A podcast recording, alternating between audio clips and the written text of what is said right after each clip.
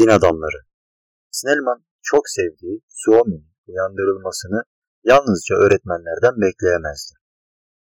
Nerede memurların, doktorların, tüccarların, din adamlarının bir toplantısını haber alsa hemen oraya gider ve şunları dile getirirdi. Milleti unutmayınız. Siz hepiniz halkın arasından yetiştiniz. Şimdi ne yapıyorsunuz? Kafaları aydınlatılmamış, zihinleri açılmamış, eğitimden yoksun olan kardeşlerinizden kaçıyor musunuz? Yoksa milletin hayatını daha iyi düzene koymak için çareler mi düşünüyorsunuz?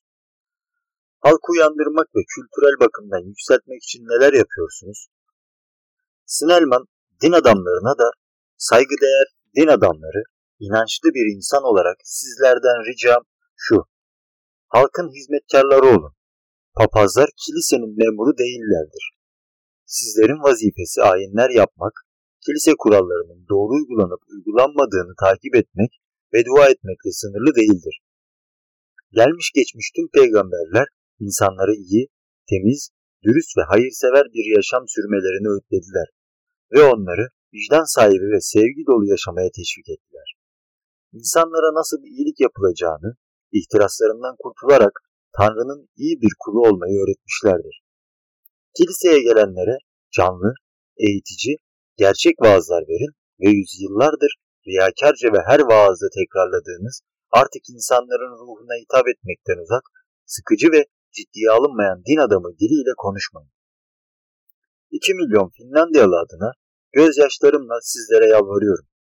Gerçekleri ölü toprağı gibi örterek halktan gizleyen din öğretisini artık bir tarafa bırakın ve insanlara gerçekleri anlatarak yaşlısından gencine halkın her kesiminde canlı ve istekli bir ruhun uyanmasını sağlayın diye hitap etmişti. Helsinki'de yapılan Piskoposlar toplantısının gündem maddeleri şunlardı: halkın dinden uzaklaşması ve dini duyguların zayıflaması, kiliseye ve din adamlarına karşı ilginin çok azalması, saygısız davranışlar ve bunlara karşı alınacak tedbirler. Snellman bu toplantıda konuşma yapmak için izin istedi. Ancak bu isteği Piskoposların katıldığı bir toplantıda kilise görevlisi olmayanlara yer yoktur. Dini bilgi sahibi olmayan biri kilisenin en üst yöneticilerine ne anlatabilir ki denilerek reddedildi. Snellman bunun üzerine toplantıda okunmak üzere bir mektup yolladı. Sizlere öğüt vermek gibi bir niyetim yok. Dini bir görevi bulunmayan bir insanım ve hem benim hem de diğer insanların sizin zengin ve şaşalı kiliselerinizden neden uzak durduğumuzu açıklamak niyetindeyim. Sizler insanların dinden soğuduğunu söylüyorsunuz. Ben de size bunun nedenlerini açıklayacağım. Beni halkın sözcüsü olarak dinlemenizi rica ediyorum. Sizlerse bunu reddediyor ve din adamı olmadığım gerekçesiyle toplantıya katılmama izin vermiyorsunuz. Doktor bir hastayı önce dinlemeden nasıl tedavi edemezse sizler de halkın görüşünü öğrenmeden nasıl bu sorunu çözeceksiniz? Yazdığı bu mektuptan sonra kendisini toplantıya davet edildi ve orada şu konuşmayı yaptı: sizi suçlamak veya kınamak için buraya gelmedim. Din adamlarını suçlayan çok kişi var zaten. Bense din adamlarını değil, kendimi ve tüm toplumu suçluyorum. Sonuçta din adamları gökten düşmüyor. Onlar da bu toplumun içinden çıkıyorlar. İyi veya kötü, başarılı ya da başarısız nasıl olursa olsunlar, bizim din adamlarımız bizim aramızdan çıkıyorlar ve biz neysek onlar da o. O yüzden din adamlarını eleştirenlere şunu sormak zorundayım: peki sizin aranızda kaç tane dürüst, namuslu tüccar var? Dürüst aşçılar, vicdanlı taş ustaları, mimarlar ve demircileri çevrenizde görebiliyor musunuz? Hangi meslek sahiplerinden memnunsunuz? Avukatlarınız, milletvekilleriniz, ne gazetecileriniz? Ülkenin tuzu mu? Ne istiyorsunuz? Kendi içinizde namuslu, vicdanlı bir insan yoksa, gerçekten işini iyi yapan din adamları olmamasına neden şaşırıyorsunuz ki? Kilisede de rahip kendinizsiniz. Onlar da sizinle aynı hamurdan yoğrulurlar. Başta da söyleyeceğim gibi, ben buraya sizleri suçlamak ya da kınamak amacıyla değil, bir hastanın doktora geldiği gibi geldim. Şunu söylemek istiyorum: bu halk kaba, sert, açgözlü ve yalancıdır. Hiç kimseye ve hiçbir şeye saygısı kalmamıştır. Kimseye güvenmediğinden dolayı her şeye ve herkese kuşkuyla yaklaşmaktadır. Böyle bir ortamda dine yer olmasını bekleyebilir miyiz? Hangi dinden bahsedebiliriz? Bazı eski pagan gelenekleri ve batıl inançların halk arasında kök saldığı doğrudur. Peki ama bunda halkın suçu var mı? Dinle ilgili gerçekleri insanları kim, nerede, ne zaman anlattı? Önce İsa'nın kendisi, ardından da havarileri halkın arasına karıştılar ve onlara herkesin anlayabileceği basit bir dille konuştular. Karşılarındaki insanların daha iyi anlaması için konuşmalarını örnek ve hikayelerle süslediler. Böylece halkın ruhunu ve kalbini okşadılar. Halkımız ağır ve tehlikeli bir manevi hastalığa yakalanmıştır. Din insanlarının diğer insanlarla, dünyayla ve onun nimetleriyle bağlantıda olduğu duygusudur.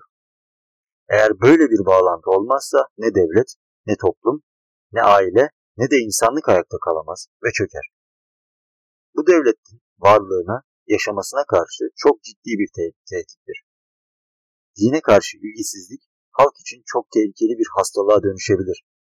Ciddiyetten uzak gençlik ve akılsız liberal aydınlar dinsizliğin özgür düşüncesinden yansıması olduğunu söylüyorlar ve çok büyük bir hata yapıyorlar.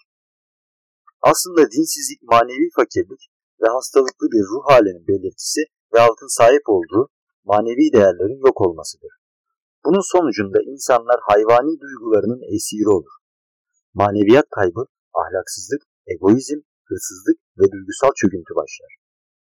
Benim dini bir görevim yok ve kilisenin hizmetkarlarına şunu söylemek istiyorum. Halkın içindeki Tanrı yok olmakta ve ölmektedir. Bundan daha korkunç ne olabilir? Doğrusunu bilmiyorum.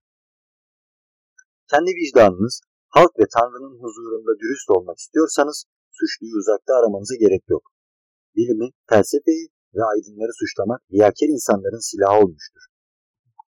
Onun yerine kendinizi suçlayın ve önce kendinizi tedavi edin. Halka öğretmeniz gerekenleri önce kendiniz öğrenin. Tanrı'yı önce kendi içinizde, ruhunuzda arayın ve bunu kendiniz için yapın. Bunları yaptıktan sonra da halka Tanrı'ya giden yolda rehberlik yapın. Kalbinde Tanrı inancı olmayan bir halkın kurtuluşu yoktur. Halkımızı kurtarın ve ona Tanrı'yı verin. Ruh ve içtenlikten yoksun, basma kalıp inanç formüllerini değil, Tanrı inancını telkin edin. Konuşmasını bitiren Snellman eğilerek meclisi selamladı. Söyledikleri dinleyenler üzerinde farklı etki bırakmıştı. Bazı üyeler çok kızmışlardı ve bu ne rezalet, nasıl bir cüret bu? Söylenenler kiliseye hakarettir, bizimle alay etmektir diye bağırıyorlar.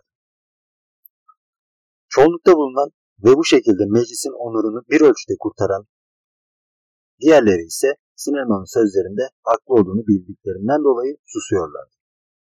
Bu insanların kalbine geçmişten duydukları utanç ve gelecek için sevinç hisleri birbirine karışmıştı. Çocukken Snellman'ın öğretmenliğini yapmış olan en yaşlı psikoposlardan biri ona sıkıca sarıldı. Yaşlı öğretmenini sevindirdiğin için sana minnettarım. Artık yüzümü Tanrı'ya dönerek kulunu bütün dertlerden koru. Zira gözlerim halkımın kurtuluş yolunu görmeye başladı diyebilirim.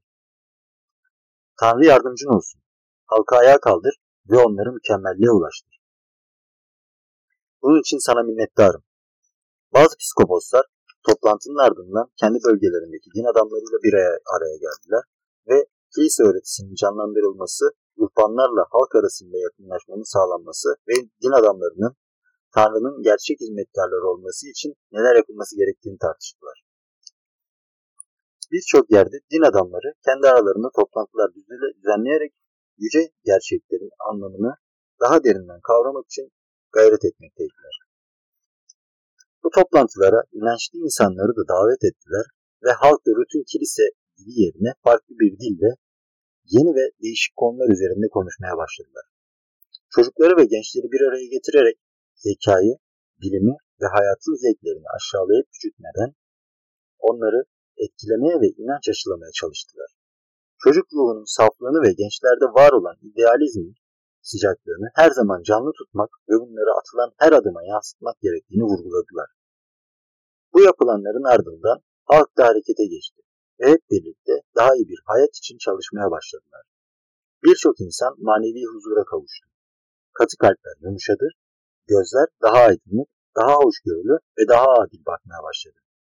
Snellman ve arkadaşları doğal olarak çok sevinçliydiler ve her toplantıda şunu söylüyorlardı. Sıralarımız genişledi. Halk aydınlanınca biz de yeni ve çok değerli dava arkadaşları edindik. Din adamları.